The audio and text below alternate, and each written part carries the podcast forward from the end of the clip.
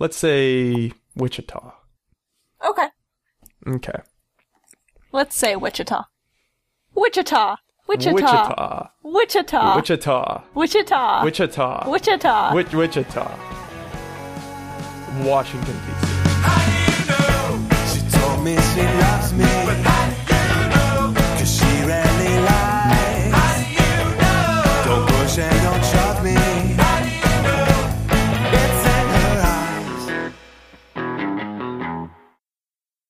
Uh,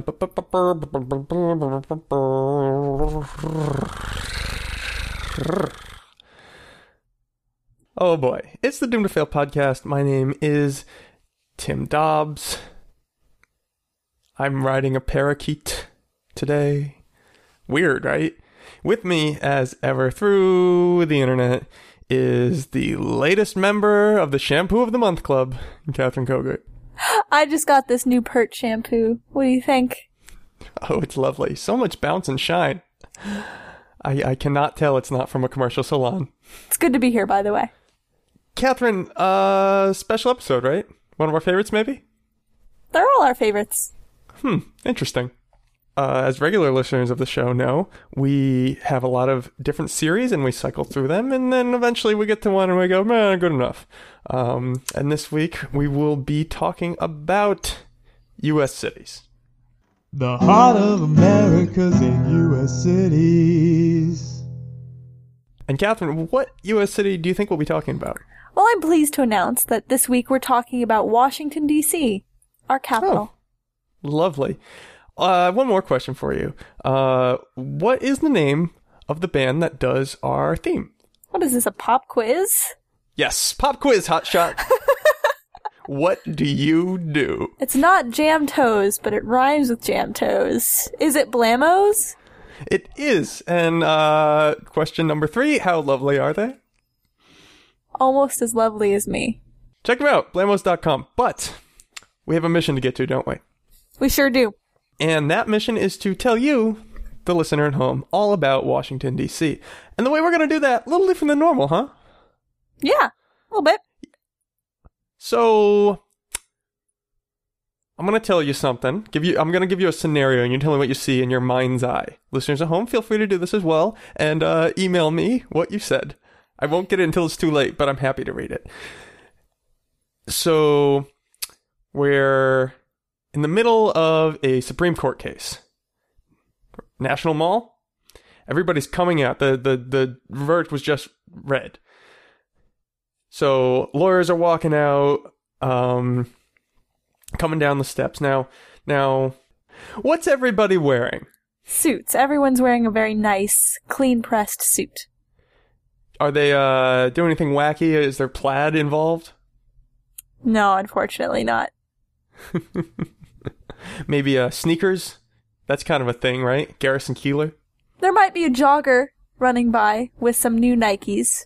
No But dirt on new them. New Nikes, right? Mm-hmm. Uh, maybe he's wearing uh, uh clothing that wicks sweat away from him. Yes, yes. Maybe some Gore-Tex if it's raining. Does it rain there? No, never. Never. Yes, it rains there. There is no weather.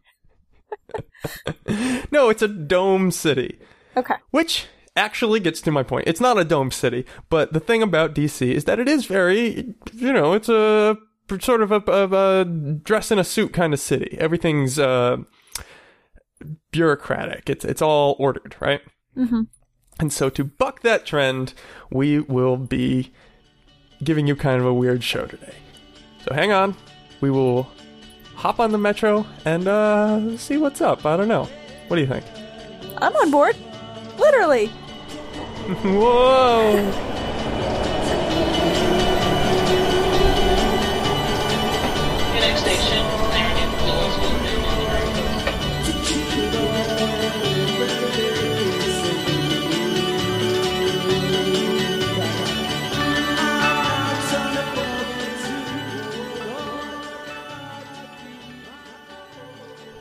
The fact that many Washingtonians skip town in late summer is not surprising, considering that a record high temperature of 106 degrees Fahrenheit has been reached twice on July 20th, 1930, and August 6th, 1918. Sticky humidity is the summertime trademark, along with late afternoon, at times violent, thunder and lightning storms. For delightful weather and scenery, spring and fall cannot be beat in Washington, D.C. Washington, D.C. Weather Review by Sarah Amandolare.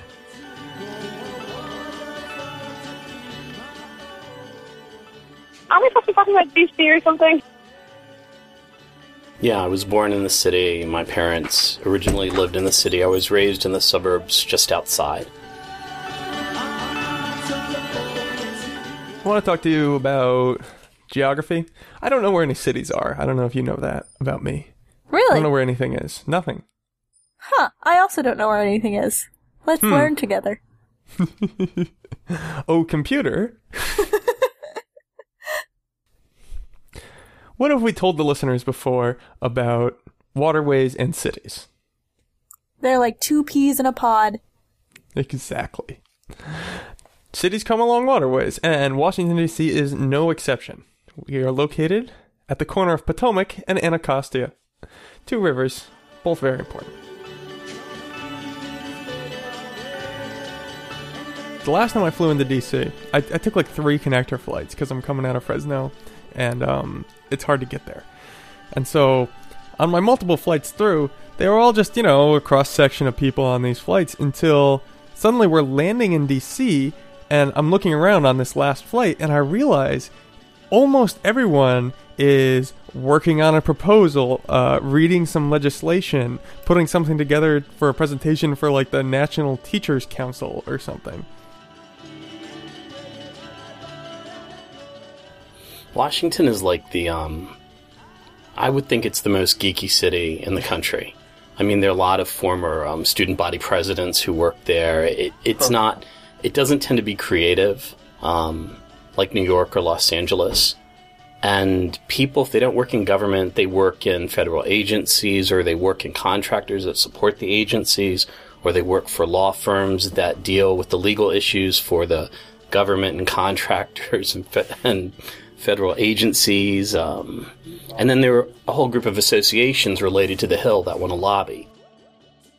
Almost like the third question out of anyone's mouth is where do you, you know, it's like where do you live and where do you work?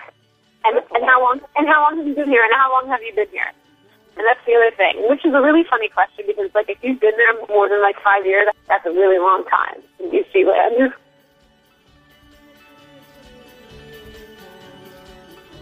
The only item that is somewhat removed from the government um, during the dot com era in the 90s was all the internet, all the internet startups like AOL. Yeah, AOL is originally a, it's a Northern Virginia based company, but it's in the metro area. UUNET was started there. Um, I think 40% of all internet traffic in the United States goes through that metropolitan area. Oh yeah, I mean it, it was huge for Northern Virginia, and then there were there are other startups that were in DC as well, but um, but literally along the Dulles Axis, Dulles Toll Road, buildings just sprung up overnight. There was so much venture capital.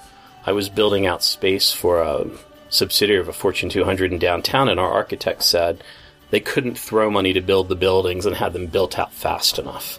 There just wasn't enough talent to do it all.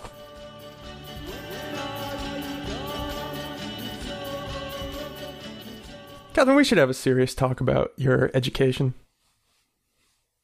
Okay. Now, as I understand it, you're going to be graduating from college in the next few months. And with that degree, well, you know, blue sky, right? Sky's the limit. Yes. I, I, I want to convince you that DC has a home for you, and you know why? Why? Because 46% of DC residents hold a bachelor's degree or higher, and you could be one of those. Wow. You will be working them towards 50%. Neat. Greater Washington has the largest percentage of adults with advanced degrees. One fifth of adults have graduate degrees there. Wow. You care about women's issues, don't you?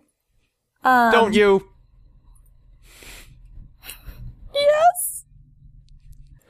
43.9% of local women have bachelor's degrees or higher. This is the highest percentage in the nation, which honestly kind of feels like it reflects poorly on the nation, but Uh, it's only a little lower than the average, though, than than the number for both men and women. Yeah.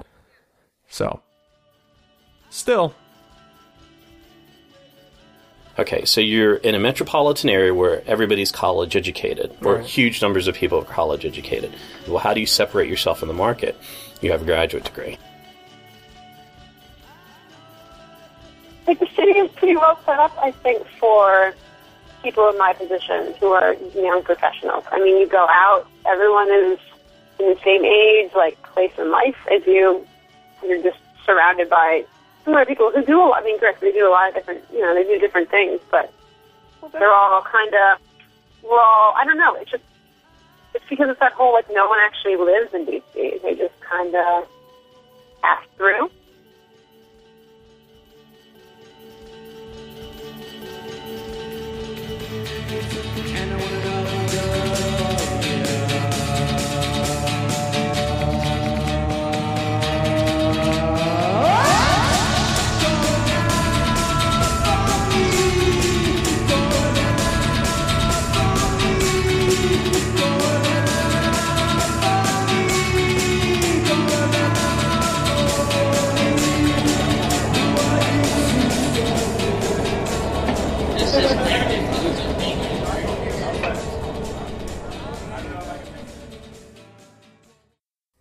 Yourself in the shoes of a founding father. I always am wearing the shoes of a founding father. I forgot you bought those at auction. so, capital right now, it's, you know, sort of pre country. Maybe you just won the Revolutionary War. It's all a little fuzzy. You're not sure. You, you've been drinking heavily. Um, Like a founding father. just like a founding father. The capital is currently Philadelphia, and now we have to find a better capital because that's not going to work. And you have a second problem. Not only do you not know where your capital is supposed to be, but you have all these states that owe debts due to the amount of money they put into fighting the Revolutionary War. Mm-hmm. Can you kill two birds with one stone, Catherine? Yeah, I think I could. How would you do that? I uh, I think I might um, put my capital in a more of a centrally placed, maybe a little bit more southern location to appease the southern states who want uh, a capital that's friendly to slaveholding agricultural interests. Hmm. And what about your second bird? Now, the answer, I'll tell you right now, the answer is basically uh, because Virginia and Maryland ceded land to the federal government, that was like, okay, we'll take on all your debts now. Like, that was them paying the debts. Oh, So, DC came to be settled on the two existing ports of Georgetown, Maryland, and Alexandria, Virginia. Orange. Catherine, I have a follow up question Okay. to your education discussion. yeah, Would you like to be rich? yes. Great.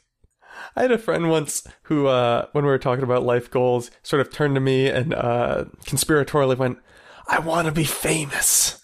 It was great. Here's a dichotomy you can't be famous in DC. I'm sorry. You can do that in LA, you can do it in New York. If you're real lucky, you can do it elsewhere. But in DC, you could probably be rich. In fact, the median household income in Washington D.C. is sixty-one thousand dollars. Wow. That's a lot of money for a That is median. that's a lot of money. Yeah. it's a little crazy. Wonder what the mean is. That's a good question. I actually don't have that number. Because I'd like to see is there a huge underclass here that's not being represented? Great question. Yes.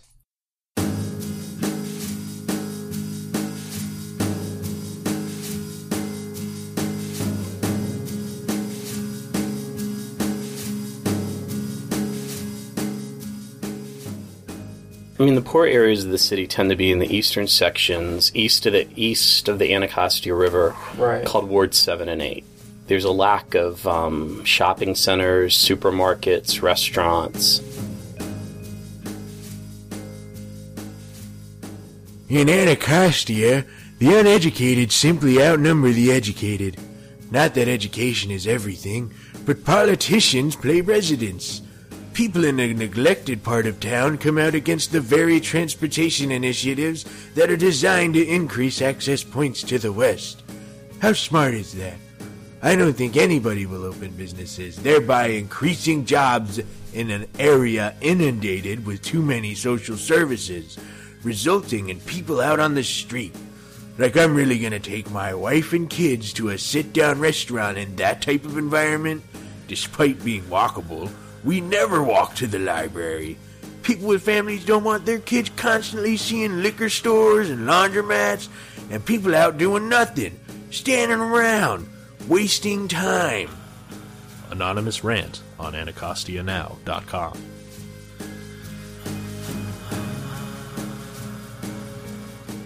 Twenty, twenty-five years ago, I think it was called Murder Capital because it had the highest number of murders per capita in the country.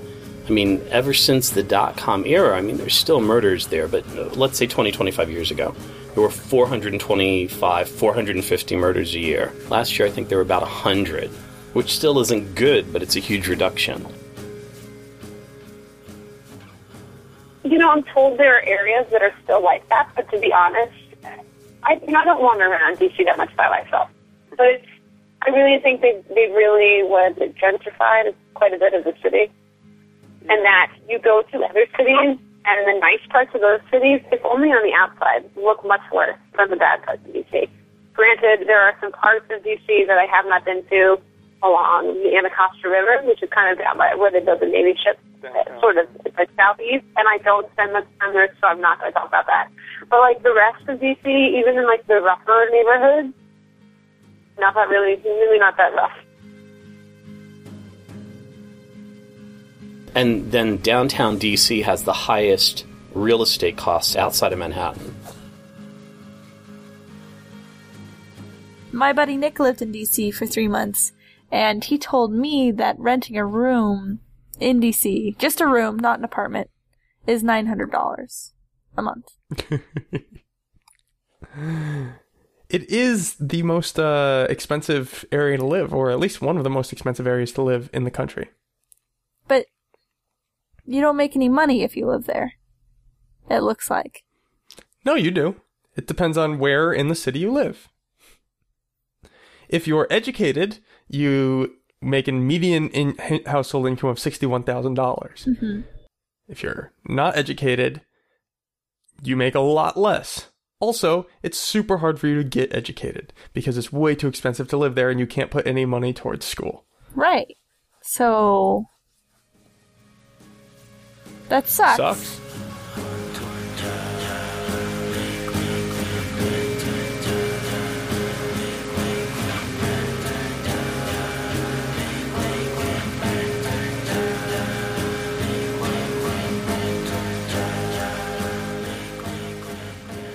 Hi, this is Metro Transit Police Chief Michael Taborn reminding you if you are in urgent need of police assistance while riding in the Metro system, please call Metro Transit Police. Now, Washington, D.C. was actually founded on July 16th, 1790. The citizens of areas Virginia and Maryland became citizens of the district and basically lost governmental representation. Which kind of sucks. If someone were just like, yeah, hey, by the way, you live in a uh, different state now and you can't vote for anything. Hmm, That's not fair. Kind of crummy. Yeah. But I assume, I don't know, wouldn't it be easy to move out of there if you wanted to? Well, sure, but uh, do you know about Centralia, Pennsylvania? It's that city that has uh, has had a coal fire burning underneath oh, it for yeah. like sixty and years. they didn't want to move.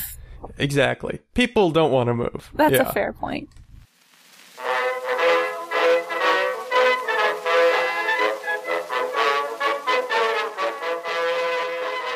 Strange stories reach our ears as we journey from place to place about these old stones and their virtues.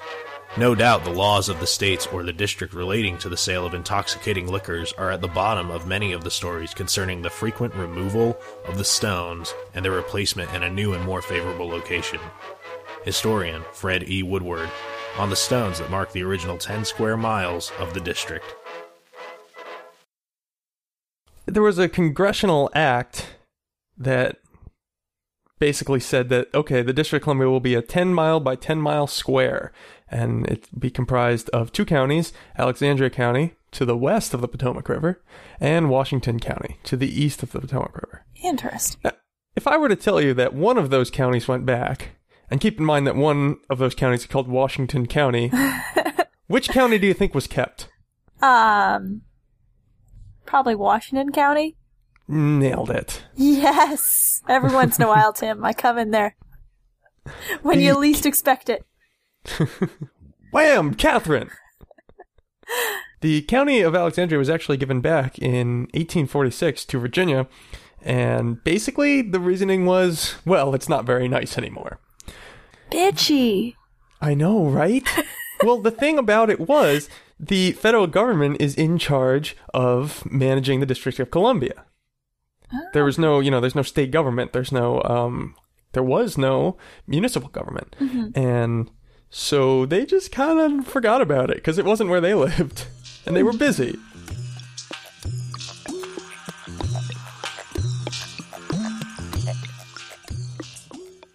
Metro, Metro, Metro. Hey, Catherine, Metro, Metro. Metro. Metro. Can you believe it? What? What? What are we talking about? Metro. Metro. The Metro. Metro. The Metro system is DC's underground train system. It's a subway. Uh, it also includes a, a bus system. I think they're all related, but whatevs. The Metro is awesome. It's the nation's third largest. It has five rail lines and 106 miles of track and 86 stations. But it's a big deal. DC Metro is a big deal. It's uh, how people really get around quite a bit. That's excellent. That's good to hear. It's also easy to get around on the Metro. Is it really? Yeah, it's it's very clear, very straightforward. This is not your New York subway where it's like, okay, so you take the green six square and then loop around three times and then do a jig on the star line. How does it compare to the Caltrain and the Muni and stuff? Uh, the difference between that is that the metro is designed to fundamentally serve all the commuting needs for the metro area of Washington D.C., whereas Caltrain and uh, all the different sort of San Francisco public transit systems are purpose designed. So BART is designed to get people to and from East Bay over long distances.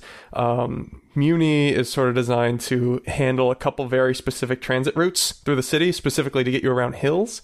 And Caltrain is designed to get people up and down from the tech corridors in Silicon Valley up into the city and back and forth. Interesting. And Metro sort of just handles it all. And so that's a lot simpler and it's a lot easier for visitors to oh, understand. Oh, okay. Interesting. It's a user friendly city.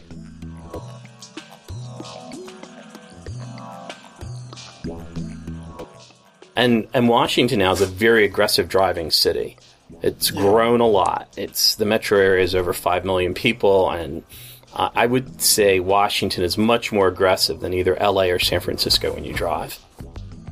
So when you drive the freeways like in LA or San Francisco, there's traffic, but everybody's not on top of each other. There'll be lags, and in Washington, everyone's on top of each other. You are expected to close immediately close the distance in the traffic. If you're not closing the distance, then people will come in and cut you off because you are expected to be on top of the people behind you. I always find DC very user friendly, and that maybe is, some, is a hard thing for people to understand. But it's like I can get on the metro, and I am confident that I can get anywhere in that city that I need to get. I will have to look at a map, because I never have any idea where I'm going, even if I've been there before. I usually still have to look at the metro map to make sure I know that I'm getting off the right stop. But I'm but I'm comfortable doing that on my own. But yeah, I don't really associate it as my city. If I had to pick a city, I'd still pick Boston. Which is funny, I've spent much less time there. So I guess while I feel confident in navigating it, I don't feel like, you know, I think when when the time comes for me to move away, I won't miss it.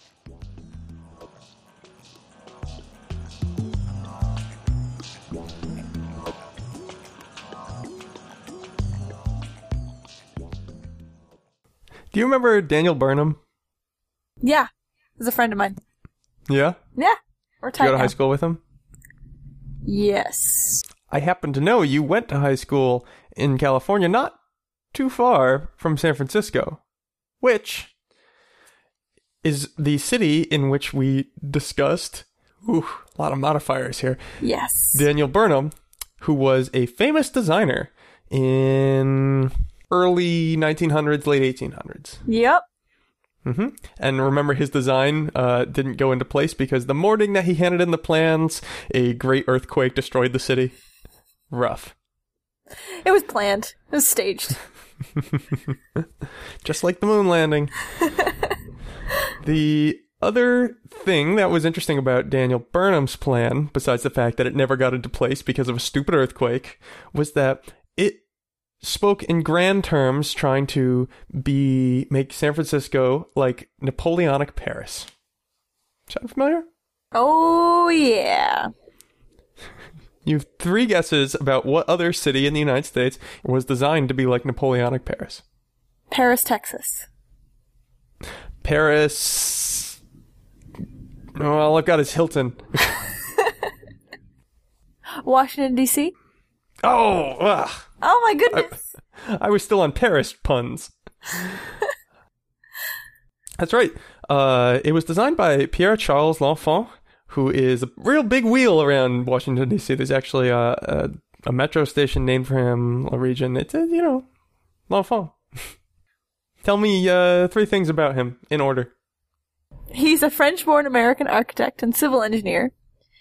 He uh, enrolled to fight in the American Revolution and closely identified with the U.S. And he served in General George Washington's staff as a captain of engineers with Washington at Valley Forge. The big difference between what L'Enfant did and what Daniel Burnham tried to do in San Francisco is that L'Enfant's design was fantastically successful. The city is laid out with sweeping boulevards and ceremonial spaces, and there's lots of big traffic circles or roundabouts or whatever you like to call them. Ceremonial spaces? Like for sacrificing goats and what have you? Uh, yes, as you know, Freemasonry is uh, well founded within DC. But more likely, ceremonial spaces here we're, we're really referring to. If you, if you go to DC, uh, I was thinking, I mentioned traffic circles specifically because there's a lot of roads that everything will sort of come together in these broad avenues, um, and they'll, they'll form a web which will hit a traffic circle. And inside the traffic circle, and they're really big traffic circles. Right. I mean, quarter mile diameter. I mean, Wow. that's that's an estimate that I'm sure is way off. They tend to have sort of parks with statues in them, Interesting. things like that. Yeah. So that's what we mean when we say ceremonial spaces.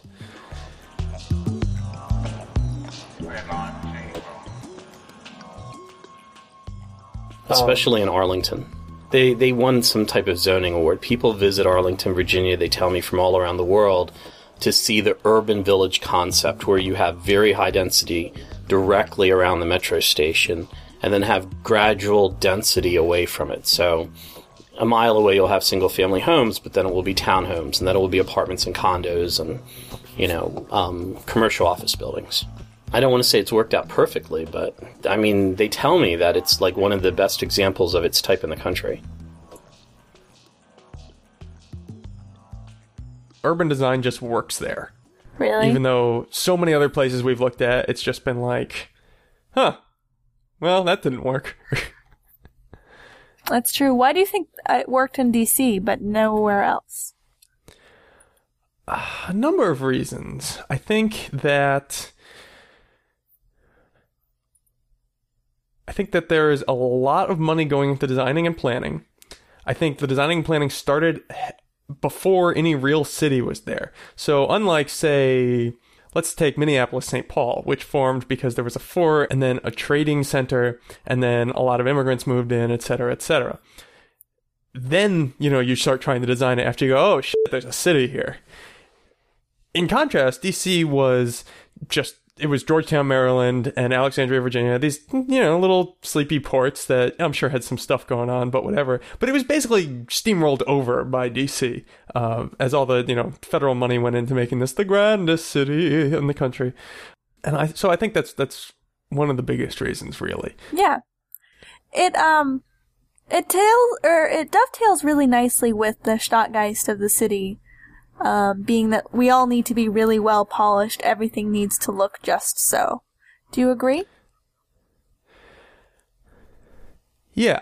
T- that's a major layer of the city. It's presentational Mhm. because it's the city we present to the rest of the world.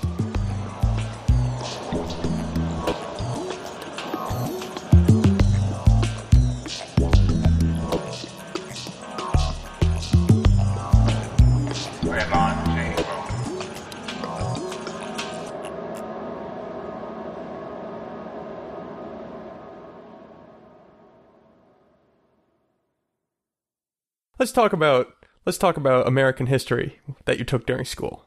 Do you remember how many times you took American history? Only twice. Are you sure? Yep. It was probably more. Fifth grade was national was U.S. history. Then again in Eighth grade. eighth grade, and then in eleventh grade. and then in 11th grade exactly so you got it three times um, and possibly you probably got a few sort of like light versions of it first through third grade Yeah, yeah propaganda versions. here's the thing every single one of those probably mentioned well maybe not the first few but from fifth grade on you probably heard the war of 1812 Mm. um, during the war of 1812 the british marched on washington and burned it to the ground Woohoo. It was a big deal. They had to sort of redo the whole city. Wow.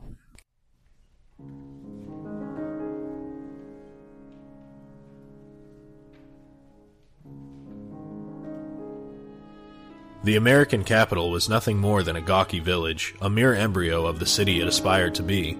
The clammy expanses of its Potomac site were still almost barren and certainly bleak. It was the hottest summer in memory, and no rain had fallen for three weeks. The dusty roads were clogged with desperate refugees, their meager possessions spilling over in the stampede to escape. By the time the British set foot on Capitol Hill after sunset on Wednesday, August 24, 1814, about 90% of Washington's residents had bolted. Anthony S. Pitch, historian.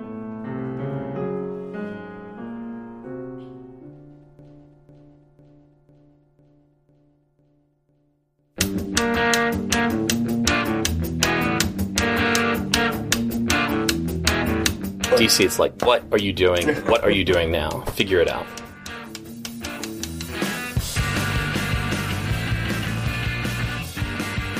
And New York tends to be that way, but it's more money focused. DC tends to be more occupation focused.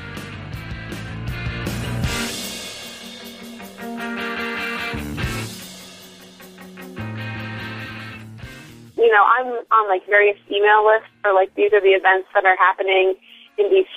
And as one of my friends put it, people in DC they take their work very seriously. They take their fun very seriously too, and it's going to be organized and it's going to be like set up and like this is these are the days that these things are going on and these are the events that we're going to go to and these are the very like structured, almost structured sort of social interactions that we are going to attempt to have. So I did go to one of the events, and it was like, and it was a mixer. That's what it was. It's like, I, I you know, like what everything that you think of when you think of a mixer. That's what it was. That they got a bunch of people together. It was at a bar, and we did an activity, and it was intended to have us interact with people who we hadn't met before.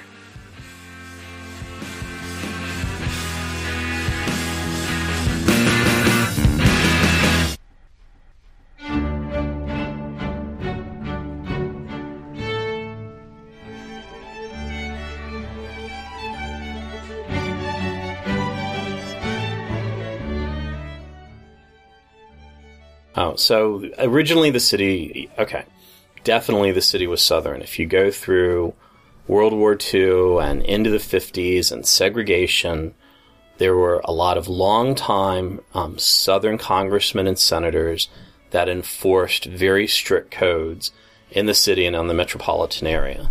And it operated on a Southern basis. The Washington Redskins were the last NFL team in the country to desegregate, for instance. But as, you know, accelerating forward, it seems to be less and less that way all the time. I've lived there all my life, and I'm older than you think. When I was younger, you know, if you go to Richmond or you go to Philadelphia, Richmond's, I, I would say, the first true southern city. Philadelphia is like the true first northern city. Baltimore and Washington are somewhere in between. And when I was younger, I would think that Washington, the social patterns were more toward Richmond. But as time moves around and this and the entire country becomes more homogenous, I think Washington is um, I don't want to say more northern, but definitely less southern.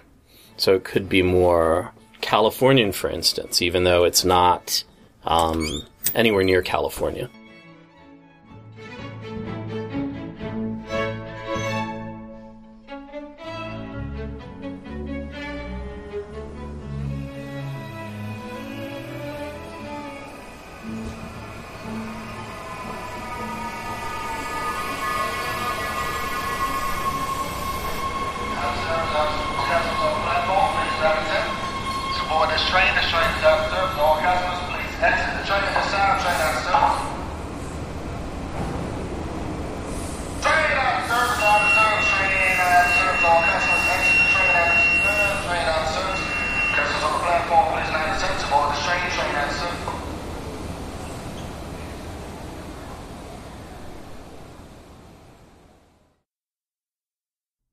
Uh, the question then is, what do you think? What do I think? Yeah. Um, honestly, this whole deal, this whole city makes me really excited to do Vegas and compare Vegas to DC. Because there's some obvious differences for sure, but I think they have some key things in common. I bet. They're planned, right? Yeah, they're both planned cities. Um, they both have at least one part of the city had a great deal of thought put into how it would be planned and how it would be laid out. It's all about polish. It's all about the outer sheen. Hmm. Yeah, it's it's something of a uh, this Washington D.C. It's something of a, a two-faced monster. That's very negative. Absolutely. A, a two-faced. Um. To me, it seems like Washington D.C. is is it's something of a a southern city, Mm-hmm. as we heard, but it's sort of been plastered over by the federal administrative city that was it was declared would go in that place so that we could relieve Virginia and Maryland of its debts. Yeah. It's um it's that plastered part that really interests me, I think. Yeah, I, I, so when I was when I was thinking about that sort of thesis, I wondered if plastered was really the word I want because I don't know if it's a negative or a positive thing. I really don't. I think it's well, I mean, as someone who can plaster on makeup some days, I don't think it's a negative thing. I think this is the gentrification problem. The neighborhood gets nicer, but it's not necessarily good news for everybody who lives there. The city gets nicer, but it's not necessarily good news for the city that would exist without these this sort of federal declaration that this will be our capital. Does that make sense? Hmm. No, I don't I I mean it makes sense what you're saying. I understand your point, but I don't think I agree with you. You don't think there's a, a level of uh, gentrification going on? I mean, I I understand your point and I see what's happening, but I think it's good for the city. Because, I mean, if DC wasn't the capital and didn't have this pressure to look so polished and be so plastered, it wouldn't be as interesting as it is. It wouldn't be as complex. It might just be kind of a smaller towny type of city. I'm not positive that's a bad thing. I mean, did you did you hear the part about um? It's sort of uh, it's hard to call your own. This is a city that's easy to slip into, but it's hard to it's hard to say it has character. You know, not a lot of people you know repping being from DC. And maybe there are, but they're certainly not the people from the gentrified area. I do recall that, and it reminded me again of Vegas, um, because there are so many people who don't live in Vegas that say, "Oh, Vegas is my kind of town." Mm-hmm. So there's sort of an opposite effect going on there. That's very interesting. One of my questions when I was putting all this together was a lot of times we see cities as a mosaic or a melting pot, but I don't think I see this sort of thing where, well, we've got one city, and then by some sort of decree, we just sort of lay another city on top of it. And they stay fairly independent of each other. Mhm. And I think uh, Las Vegas is a great example. So look forward to that, folks. Coming up in one month, we'll be talking about Las Vegas, and we will see whether or not our amateur discussion on this holds up. What do you think? I'm excited. All right, I'm glad. Look forward for next week. One more thing to be excited about our very first happy hour with Tim and Catherine. No, it's not. Is it? What is it? Get the order straight, Tim. It's unique instruments. We're doing instruments and architecture. Oh, that sounds boring. Yeah, but you're gonna get excited once I, I give you the notes. I love it when you hand me notes. That's true. Stay tuned for Instruments and Architecture, and in two weeks for Happy Hour with Tim and Catherine. It's all coming down now, folks. It's all coming down now. And to you, dear listener, I hope that you have a great week. I hope that every day gets a little bit better and maybe you get something done, you know? Uh, make some bread, uh, wash the car, uh, you know, read a book or call a friend. Call your mom. She misses you. Really? She always appreciates it. And I don't want her to keep calling me and telling me to tell you to call her. Just call your mom. Seriously. Get on it, folks. You've got one week. We'll see you soon. Until then, that's Catherine Kogut over there. Hi, and Tim Dobbs over here. Nailed it. Bye. Bye. Bye. Bye. Bye. Put down your phone and I'll tell you what's happening next. Honey, you're passing the test. She sees what she wants to see.